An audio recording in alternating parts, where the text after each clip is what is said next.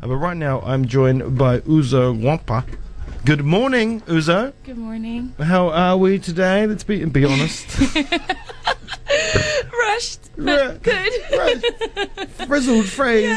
Yeah. Fantastic. What a beautiful Dunedin morning, other than the crispness in the air. Yeah, it's lovely. It is lovely. And frozen.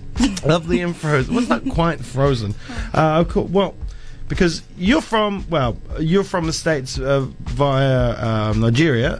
Nigeria is very warm, I would assume, most of the time. And whereabouts in the States are you from? I've just moved from California, San Francisco Bay Area. San Fran, which can get cold sometimes. Yeah, it can. Yeah. Depending on which side of the bay you're living. Yeah, I was on the warm side. You're on the warm side? Yeah, the north-facing side. Oh, well, no, it would be south-facing in America, wouldn't it? North-facing for us is when you get most of the sun. Ah. Yes, but it'll be the other way around because you guys are upside down and backwards. Yep. All of that. Yeah. Because who knows in the universe, this is one thing I've always thought, who knows which way the globe sits? Maybe you guys are south, and maybe we're on top. Maybe there are no directions. Yeah, about that. That's right. All right, we'll take it that way. Right, one thing about you need people need to take direction from you because you teach dance, you perform dance, and that's why you're here. You're the winner of the Caroline Plummer Fellowship in Community Dance, and that's what's brought you to this side of the world. So congratulations on that from the start. Yay. That's fantastic. Excited. Yeah. So it's brought you here. Tell us about the fellowship, and how did you win it? Well, I submitted a proposal, and I sent in my idea, which is to work with women who've just had babies, and their babies and family using music and dance. Specifically, women who might be suffering from postpartum depression and anxiety, and they thought it was a cool idea, so I got picked. Yeah.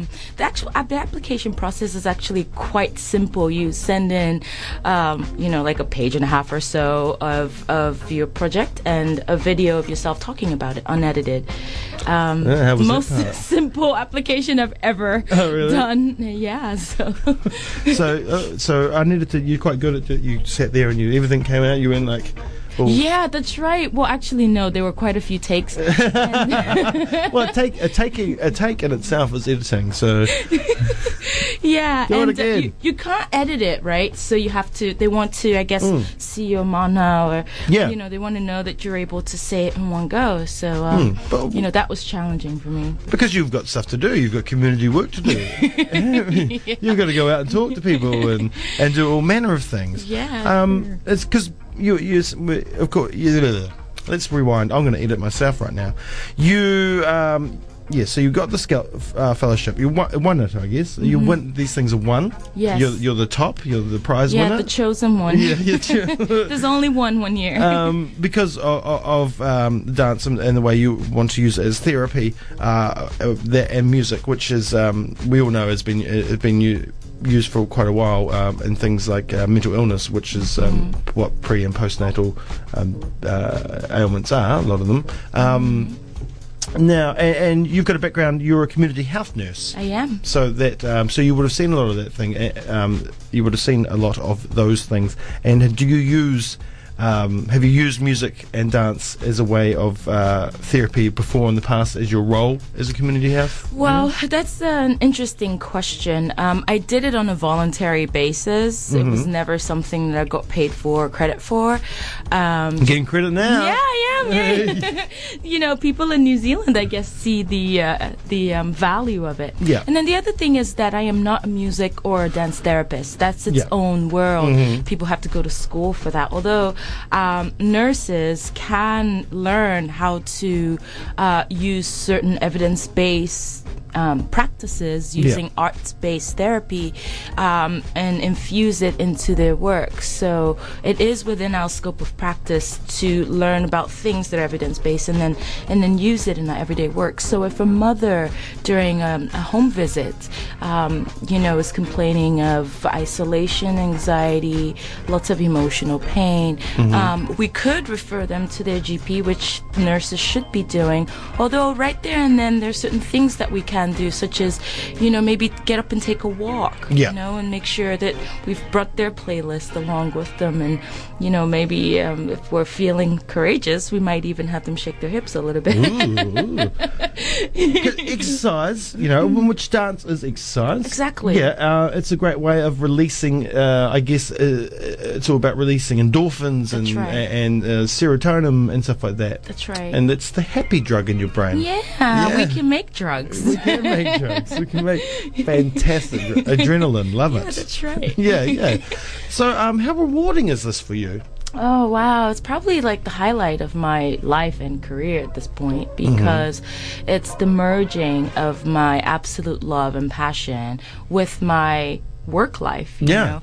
I was complaining to you this morning when I walked in, I'm not up this early. It's too early for me. And that's because I left a job that was quite mundane. It was very stressful, and I just wasn't able to use my creativity as much as I wanted to. So to be able to do this here, I'm not practicing as a nurse here, but I'm using those skills and, you know, working with the moms. It's quite rewarding. Yeah, and that creativity obviously comes in more nocturnal hours and later in the day. Yes, I'm a night person. My best ideas come at 2 in the morning. Unfortunately, I was a night person for many years, and then getting this job, man, it changed me. Switch. Maybe that's what Dunedin does to people, is it? I'm born and bred here. No. I've lived both lives. I lived both, and I prefer this one. But being in bed by 10 o'clock, yeah, it's not that great. Does this kind of therapy help with the bonding between mother and child? Absolutely, yeah. So, I mean, there's been a time when the mother and the baby, they're both sort of, and I should say caregiver, because it really, it's not just the mom that's susceptible to this. It could be the mom's partner, you know, or the primary caregiver. And sometimes, you know, baby's sick of this person and this person's sick of the baby. It's real. Yeah, and for sure. Yeah. And so by turning on music, you're able to do things to the brain that sort of relaxes the muscle tone, and people are much more, you know, the child might just sort of reset, and same as the caregiver, and you know, they might be willing to take a look at each other again. And that you know, there's something called mirroring, which is when you look at a baby and the baby looks back, and you do things together, and you're able to mimic each other, and that there, you know, could help with the brain development, for instance, which then in turn helps with bonding and attachment. So baby and caregiver are releasing these hormones, because all of a sudden you're smiling with each other. So there's so many underlying things happening in the body, both on a chemical level, physiologic level. So yeah, absolutely, this is great. And there's nothing quite like watching a baby dance, is there? Oh my gosh, it's like the best thing. It probably gets the most hits on YouTube, right? Probably. Just do dancing baby on YouTube. And if you could get a cat and a baby to dance together. They've got those too. Yeah. It'd be amazing. What brought you to dance? Where did you find your passion in dance? Yeah, it's something I've just always done. You know, I've come from a very collectivistic or group-oriented culture in Nigeria. I'm of the Igbo tribe, and everything we do is about dancing. And so I grew up in a household where we just always danced. You know, it was just something that was a part of life. My father, in his early days, was a professional dancer, but he since gave that up in order to go to school and get his education. So for me, it's just always been a part of my life. And you use a lot of Afrobeats. Yep. Because you know that's it's Afrobeats, Nigerian, Ghanaian music. Yep, exactly. Well, actually, that's what we're using here at uni. I'm going to be facilitating an Afrobeats dance class. Nice. For all people, you don't have to have a baby to come. You just come. I can come? Absolutely, we would like more guys there. I'm down. I'm actually really down. Because all I can do is the two-step. You know what? The two-step is actually like a baseline, basic movement. I've already begun. You've already gone. Got that right straight. So Afrobeats, And that's on Wednesdays. I just taught one last night. That's on Wednesdays at 4 p.m. Mm-hmm. Yep. And then there's another class I'm going to be teaching called Aphrodisiac. Nice. And that's on Fridays at 12:10, or, you know, just a little afternoon, because the students have to, I guess, eat lunch for 10 minutes. No. And that's actually one of my favorite classes to teach. I've always wanted to teach it, which is, you know, it's just a class to get everybody in touch with their inner sensuality and tuning in and to feel sexy and proud of themselves, their bodies. Yeah. So. It's so important, especially in this day and age, man. Body shaming and so cold here too. I mean, I've got so many layers on. I haven't seen my body since I got here. You know, I have to rush out of the shower and throw clothes off. It's hard to appreciate the body. So in that class, we're not doing it naked, but in this class, we're able to at least appreciate our bodies. Yeah. So just quickly, Uzo Method. What is it? Oh, the Uzo Method Project. This is something that I just sort of started about 7 years ago. It's I'm calling it a public health solution. As a community health nurse and a public health nurse, I've always envisioned a world where music and dance is prescribed by our GPs and mental health care providers. You know, coming from a world where music and dance always makes me feel good, always makes me feel better, why can't the community and the public tap into that? And also, if it's done by healthcare providers, it might be even more credible, because then there's certain things that you know already that could help the community tune into that space. So the Uzo Method Project, we use performance, we use community engagement, we use research, education, to learn more about how music and dance can support the public become healthier. Nice. And do you see a difference between how we do it in New Zealand to how it's done in the States? Do you think we approach our mental illness therapy differently? You know, I don't know if you've seen the campaigns from depression.org.nz where it's all about, you know, getting active, getting out there, get your body working. Yeah.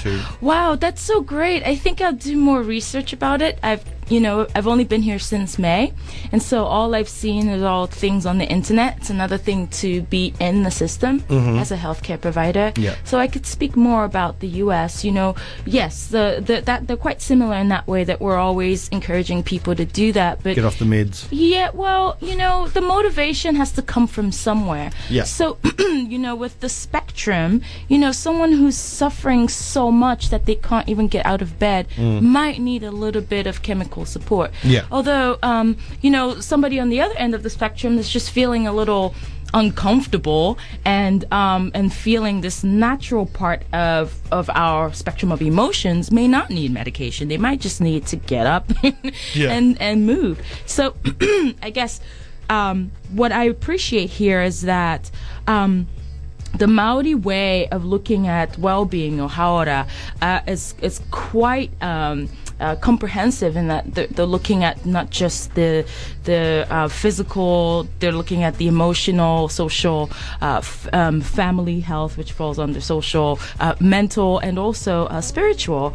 And the spiritual part for me is where dance comes in, because it's not just about the physical exercises, right? It's not just about moving your 2 feet and you're moving your both hands, but when you start to fall into the groove of the music, and like all of a sudden you're closing your eyes because you've just gone to a different place, that's where the spiritual comes in. That's where we have that mind, body, spirit integration, and that's, I think, where the magic happens. Nice. Right, so you're running classes. If you want to know more about those classes, you can go to www.theuzo.com. Yep. Yeah, and you're running classes. Where is it? Out at Cumberland Street. Yep. At the physical education building. Yep. Third floor. There's the third floor. It's the School of Dance. If you know, there's a studio downstairs. That's not where we are. You have to go up the stairs. All right. Get your body working already. Get it. Don't take the lift. That's right. Run up the stairs. And there's also another plug too for those who have babies and want to bring their babies to the classes.